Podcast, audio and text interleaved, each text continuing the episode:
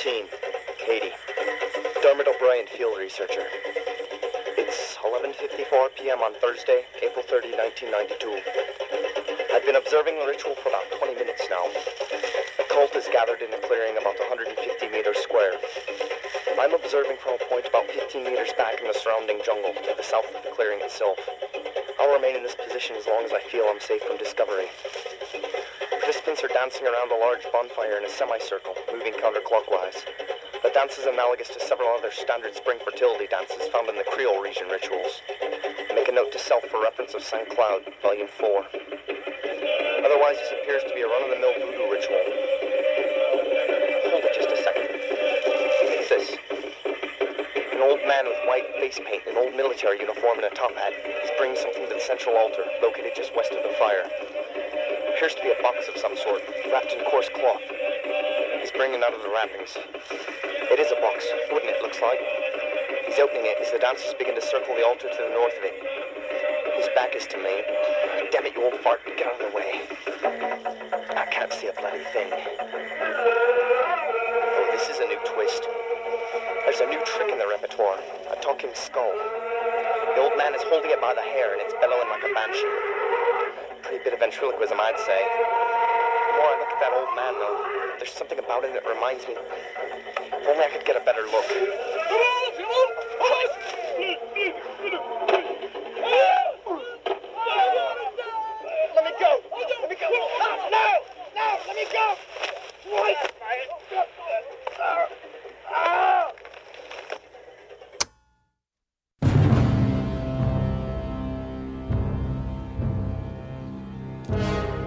Are some areas of the human mind, and indeed of the world we live in, that were never meant for investigation.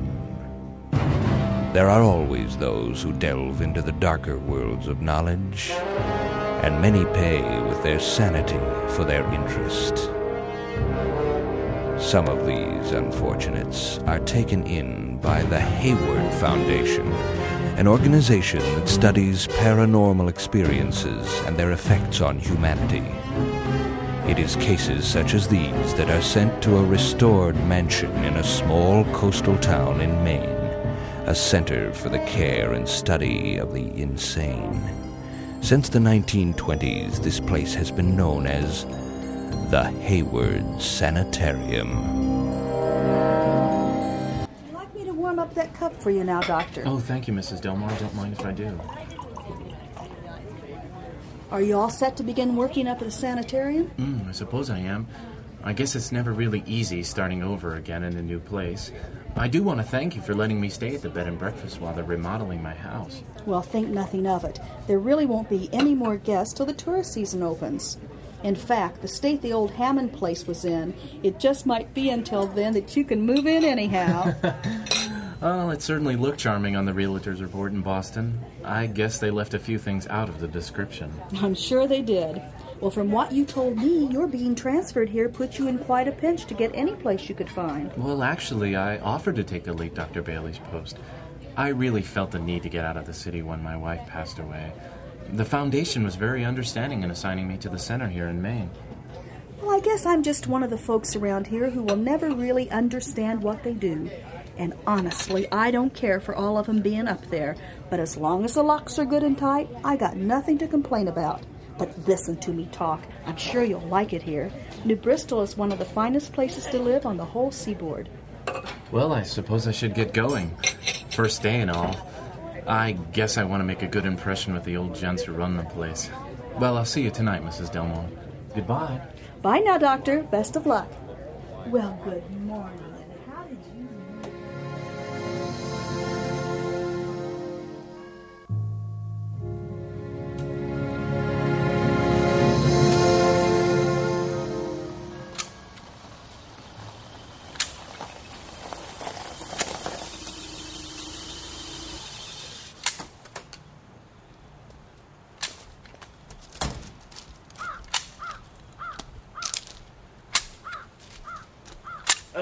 Excuse me, is it all right to park here? Well, visitor parking's off yonder to there. Oh, oh, I'm not a visitor. I'm Dr. Richard Atwater, the new staff psychologist. I'm replacing Dr. Bailey. I called ahead to say I would arrive today. Of course, plumb slipped my mind. I reckon there aren't too many visitors at this place anyway. I'm Chester. I take care of the grounds and do any fixing as it comes up. I suppose that's where a lot of the others park. You might as well park there, too. Well, Chester, it's a pleasure to make your acquaintance. I'm going to head up.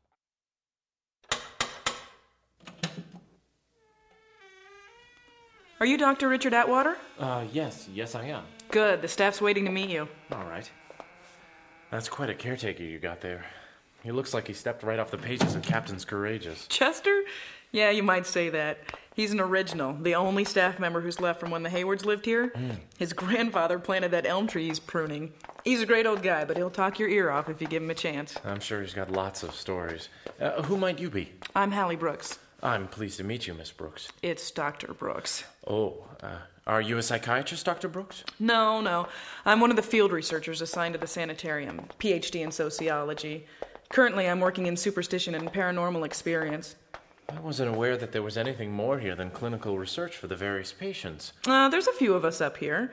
When they built the center in Boston, it became the hub of foundation activity, but the original archives are still kept upstairs. You have to be here to get access to the early research library.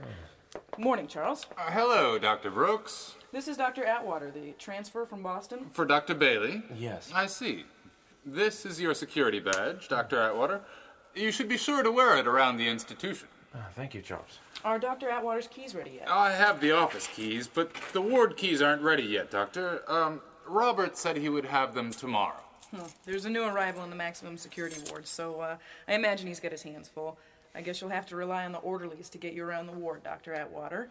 I don't have access downstairs. I wasn't planning on anything more than just looking around today. I'll get the keys myself tomorrow if you'll just tell me who to talk to. Robert Elliott's in charge of the orderlies. He's the one. Here, we have to sign the day sheet. No. Thank you, Dr. Brooks. And welcome to the sanitarium, Dr. Atwater. Oh, thank you, Charles. It was a pleasure meeting you. This way. So, how do you like New Bristol so far? Oh, fine. Fine. I've, I've been here a few days trying to get settled, but I'm having a few problems with the house I bought. I don't think anyone's lived there since the Mayflower put into port. Right. I guess you'll have to get used to not having all the conveniences of city life, especially here. I'm sure you'll find everything a bit more primitive. well, I've had my fill of Boston. How's your family taking the move? Actually, my wife passed away recently, and my daughter is with my parents until I can send for her. Oh, I'm very sorry to hear that. Agnes, this is Dr. Atwater. Uh, hello. They're inside. In any case, I am expecting Atwater any minute now, and I will expect you all to treat him with uh, respect befitting our mutual profession. I still think it's damn strange sending a young lad here to the Hayward Retirement Home for Aged Scholars. Gentlemen, Dr. Atwater. Ah, Dr. Atwater, I have been greatly looking forward to our meeting. I am Professor Karl Hauptmann, the administrator of this facility. Oh, it's a very great honor to meet you, sir. I've read your treatise on chemical imbalances as a major cause of catatonic schizophrenia. Oh, I hope you found my humble efforts worthy of your time, Doctor. Now, uh, permit me to introduce the rest of my staff.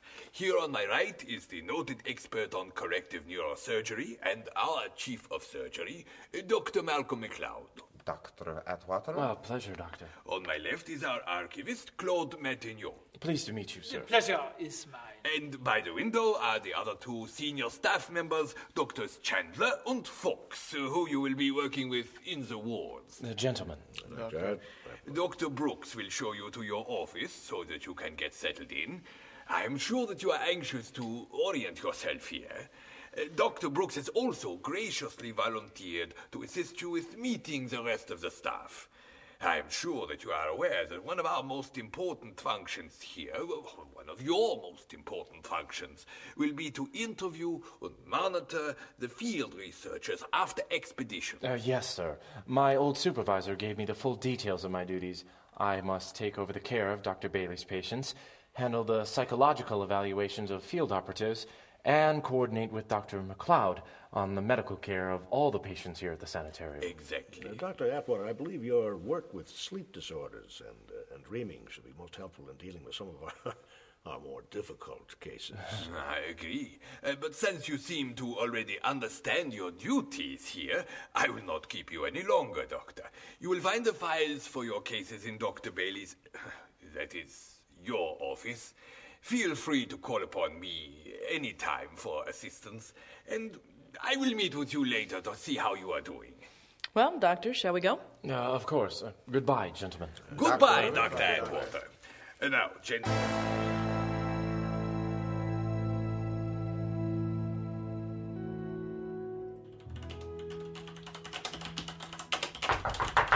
Uh, come in.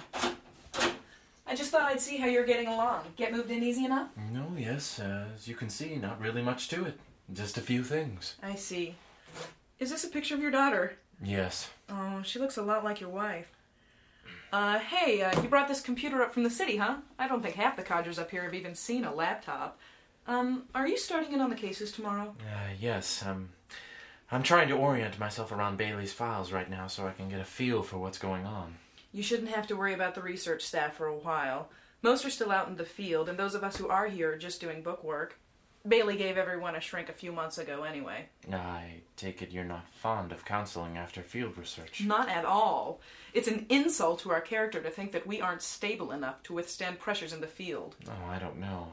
Some of the research done around here involves some pretty intense things that really should be talked out. No one is psychologically invulnerable to all trauma. Well, take this case and this file I was looking at when you came in.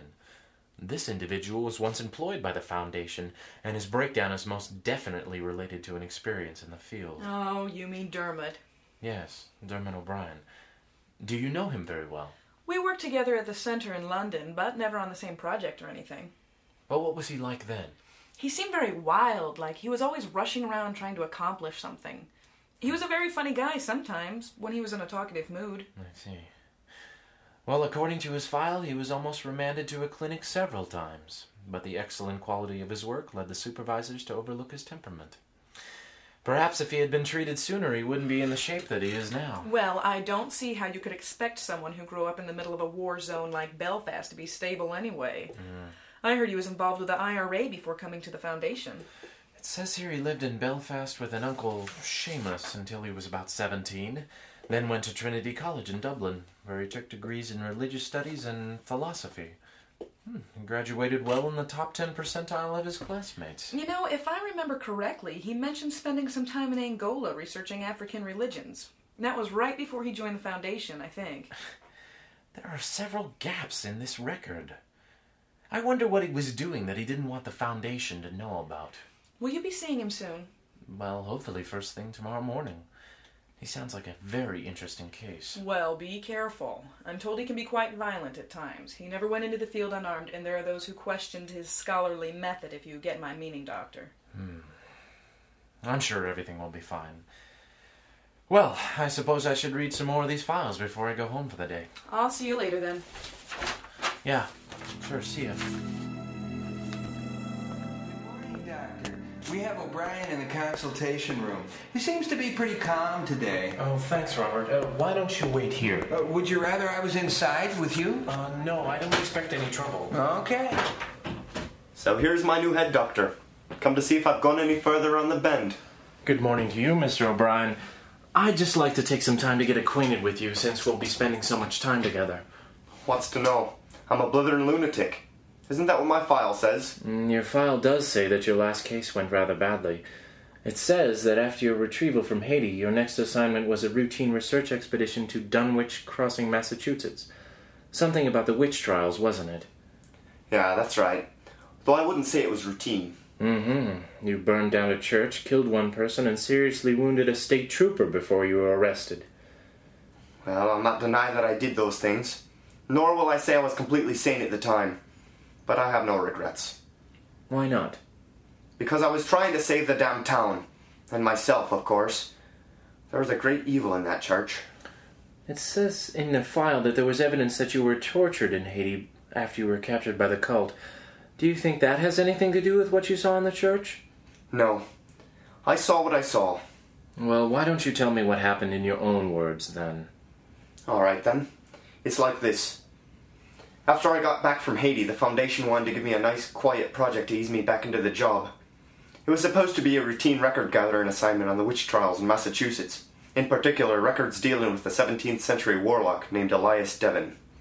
So I hopped onto a train from Boston to a little town called Dunwich.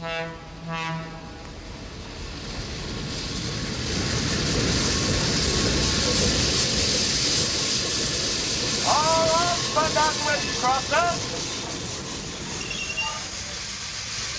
crosser. Here's your stop, sir. Have a pleasant stay. Thanks. Do you know if there's a hotel in this town? Mm, that would be the Dunwich Inn, sir, just up this road here. Thanks again. You're welcome. Departing in five minutes for Carmen Innsmouth. It was a wet five minute walk to the so called inn. It was really an old motel. It took a while to get a hold of the clerk. Christ, talk about the sticks. All right, all right. Hold your britches. I'm coming. I'm coming. I need a room. Uh, sign here. This is the number four. It's around back. That'll be 30 bucks. Checkout's at noon. I moved in and went to bed more or less right away. The next morning, I had breakfast at the local diner and went to the library to start working. The stacks didn't have anything besides the usual stuff, so I asked the librarian for some assistance into the archives. oh, can I uh, help you, young man? I hope so, sir. I'm trying to find some records dealing with the witch trials in this area. I tried the stacks, but I haven't found anything like what I'm looking for. Do you have anything in the rare books collection I could see? Well, I'm afraid everything we have is on the shelves, sir. Well, where would I look to find any records dealing with a man named Elias Devon? My research on him has led me here. Elias Devon? Well, we don't have anything like that. Uh, try Town Hall. Thank you, sir. You've been most helpful. I headed to the town hall that afternoon. I couldn't shake the feeling the old librarian was covering up something, or just giving me a brush off. Oh, sir, I'm afraid that the specific kind of records that you're looking for aren't here. But the librarian referred me here, saying all the primary records from the founding of the town had moved to the hall here. Uh, that's true, sir. But the particular documents that you're interested in were lost in a fire. Oh, back about 1840, I suppose, when the old town hall was lost, in that big blaze that swept through town. Well, I reckon they tried to save as much as they could, but what can you do? Oh, yeah. Well, good day, sir. Good day, young fella. What did you do next? Well, Faith, man, I did the only thing I could do. I went for a bite. It turns out that all wasn't lost, though. That was where I met Rachel. Ah, that would be the organist mentioned here. Uh, yes. I was having a cup of tea, thinking I had run out of options that the Foundation had sent me up the primrose path. This young lass who was working the till started talking to me. I was at the counter, and I guess she was kind of curious about me, being a stranger and all. Good evening, sir. Will you be wanting another cup of tea? I suppose so. Unless you got anything stronger behind that shelf there. Oh, no, sir. You won't find anything like that in this town. We don't get a lot of tourists up this way. You mind if I ask what you're doing in these parts? I was trying to find some information in the town records. I imagine no one's been real helpful, huh? Well, I've never known a small town to take kindly to outsiders poking around. I guess not. I've lived here all my life, and that's the way it is. I suppose that when everybody knows everybody, you get kind of uneasy about strangers coming in. You're right about that, but folks usually aren't quite this shy. Hey, you're from Boston, aren't you? Most recently, yes. Do you think there would be any work for a musician? I'm playing organ for the church now, but I'm thinking about moving up there. Well, I'm not a musician, so I wouldn't know about that. I uh, saw that church down the road. Is that where you play? Yeah, that's the one. It's actually an old Puritan meeting house, one of the few buildings to survive the Great Fire. It must be a monument or something. You should go look at it before you leave town. They really have kept it up. We kept up with the small talk, and she got around to mentioning she was actually going to that church when she got off work to practice for the next service. It took some convincing, but I managed to invite myself along. I told her I'd really like to hear her play, but I was actually interested in getting at the church records. If what she said was correct, the church was more likely to have the information I was looking for. She was right about the church itself. Certainly looked like the Puritans had built it. It was remarkably well kept. I was afraid it had been rebuilt, but she assured me that regular restoration had taken place. Most of it was original.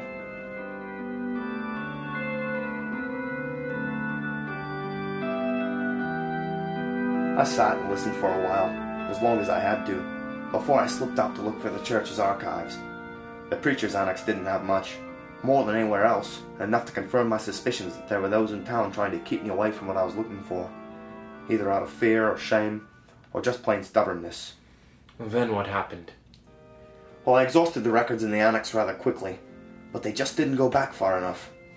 I was beginning to think that the earliest records were lost when the church switched denominations. Then I saw the door. What door was that? A heavy old door with wrought hinges. It was on the back wall with the tall bookshelves that obscured it from my sight when I first came into the room. It was locked. A heavy padlock and hasp had been affixed to it. Picking the lock wasn't an obstacle, except for a legal one. I listened to see if Rachel was still occupied before I ventured to open it. Feeling no threat of discovery, I went ahead. The dang guard nearly bowled me over as I opened it up. I felt along the wall for a light switch. The old stone masonry was wet with condensation. I only searched a bit before realizing this was the church's original foundation and it hadn't been wired for electricity. I improvised a light source and headed down the stairs, testing each step carefully. At the bottom of the stairs was a hurricane lamp, and after I cleared the cobwebs away, I found it had some oil left and lit it. And that was when I got my first look at the place. There were old wooden trunks that held some musty hymnals in one corner. In another was a dusty shake-up table and chair. Some boxes held old choir robes that had definitely seen better days. I'd say it'd been years since any man set foot down here. There was one trunk that was locked. I thought it strange. The lock was so rusted it nearly crumbled in my hand. Upon opening it, I discovered several dust-covered, leather-bound volumes. Oh yes, it seemed not all the records had been lost. I took them to the table and sat down. I rushed through them to find what I was looking for. It was there in the third volume. Elias Devon, convicted of commerce with the devil, found guilty and sentenced to be burned at the stake. I read on. It appeared he had been a very wealthy farmer in the area. He had prospered while others had barely scratched a living from the rocky soil, plagued by blights and misfortune. His jealous neighbors finally had him arrested for witchcraft, and speedily tried and convicted him. And on the eve of his scheduled burning, he escaped with the help of the jailer's daughter. They found the girl some days later in a wooded hollow, dead. Her body had been horribly mutilated, as if in some satanic ritual. And though the ensuing manhunt covered two counties, Elias Devon was never seen again, alive or dead. It was all there. Deeds, records, genealogies, depositions, every piece I needed and more. Handwritten, dated November 1st, 1683. I turned the yellowed pages, one by one, searching for more. Until I found the head. Staring at me, gloating. Someone had made a woodcut of the thing. Black ink against yellow parchment. Its hair like coal black flame atop a high furrowed brow.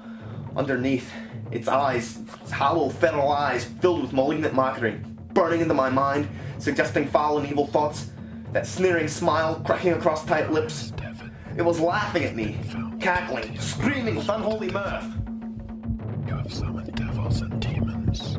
Mr. O'Brien, you're not supposed to be here. Something was blocking the only way out, cutting off my escape from the head. Some dark figure with outstretched arms, trying to grab me, claw me, take me with it to whatever hell it came from. It was screaming at me while the head continued its evil, seductive litany. I couldn't breathe, couldn't move. My heart felt like it was bursting. I had to get out of there. Had to flee from the head and its minion. Are you all right? Should I call a doctor? The dark shape pressed closer and closer, pushing me backwards towards the head. I couldn't think of anything else to do. I couldn't think at all. I did what I had to do. Is that when you shot the girl? Yes. All of a sudden it was quiet. Rachel's body lay before me, bloody. I suddenly realized my mistake and bent over her to see if I could do anything. But she was dead, wasn't she? Yes, she was. I saw what I had done to her, and I slumped against the wall. Her blood slowly ebbed from her body, pooling on the stone floor. I tried to get myself together. My first instinct was to run. I was certain the gunshot had attracted attention. I decided to go upstairs. I turned around to get the book. But the head, it was still there, grinning even more maliciously at me. I heard a sound from behind me. The girl, she was getting up off the floor. But I had killed her. I know I did. The corpse began to lurch towards me, still trying to do the head's bidding. I threw the lamp at the book, anything to stop that wailing. The flames devoured the brittle pages, moving on quickly to the table, soon consumed the entire room until it was like a burn in hell. She was still coming. Nothing stopped her. The flames licking at her feet, slowly coming for me. Can't you see he's here? In the flames, that burning face. I've got to run, get away. Oh, Jesus, they're everywhere. The whole place is a burning Hades. There's no way out. Oh, God, save me. Orderly! Save me. Orderly! Let me out of here. No. Help quickly, They're coming to get me. Hurry, Restrain me the out. patient. Restrain him. Oh, God. Hold him. Oh, let me go. Let me All go. right, we got it. We No, got it. Oh, don't- Get it, get it, don't- get it. Bastards, let me go. There you go. All right now. All right. Are you all right, Doctor? Why didn't you let me come in with you? He's not Yes, safe. to Robert, be- I'm fine. Order Mr. O'Brien a clinical dosage of Thorazine and place a man at the door and watch him until he's calmer. Page me if anything happens. Yes, Doctor, but, but what about you?